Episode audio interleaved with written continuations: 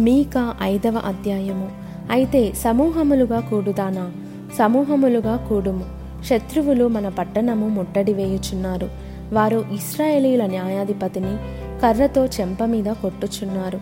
బెత్లహేము ఎఫ్రాతా యూదావారి కుటుంబములలో నీవు స్వల్ప గ్రామమైనను నా కొరకు ఇస్రాయేలీలను ఏలబోవువాడు నీలో నుండి వచ్చును. పురాతన కాలము మొదలుకొని శాశ్వత కాలము ఆయన ప్రత్యక్షమగుచుండెను. కాబట్టి ప్రసవమగు స్త్రీ పిల్లలను కనువరకు ఆయన వారిని అప్పగించును.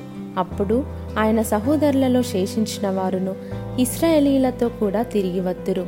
ఆయన నిలిచి యహోవా బలము పొంది తన దేవుడైన యహోవా నామ మహాత్మ్యమును బట్టి తన మందను మేపును. కాగా వారు నిలుతురు. ఆయన భూమ్యంతముల వరకు ప్రబలుడగును.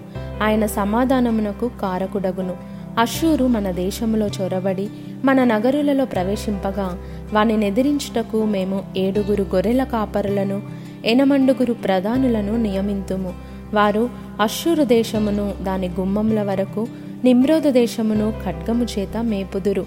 అషూరియులు మన దేశంలో చొరబడి మన సరిహద్దులలో ప్రవేశించినప్పుడు ఆయన ఈలాగున మనలను రక్షించును. యాకోబు సంతతిలో శేషించిన వారు ఎహోవా కురిపించు మంచు వలెను మనుష్య ప్రయత్నము లేకుండాను నరుల యోచన లేకుండాను గడ్డి మీద పడు వర్షము వలెను ఆయా జనముల మధ్యను నుందురు.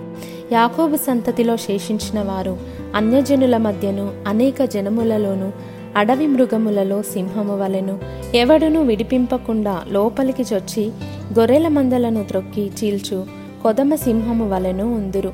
నీ హస్తము నీ విరోధుల మీద ఎత్తబడి ఉండునుగాక. నీ శత్రువులందరూ నశింతురుగాక. ఆ దినమున నేను నీలో గుర్రములుండకుండా వాటిని బొత్తిగా నాశనము చేతును. నీ రథములను మాపివేతును. నీ దేశమందున్న పట్టణములను నాశనము చేతును. నీ కోటలను పడగొట్టుదును. నీలో చిల్లంగివారు లేకుండా నిర్మూలము చేతును. మేఘములను చూచి మంత్రించువారు ఇక నీలో ఉండరు.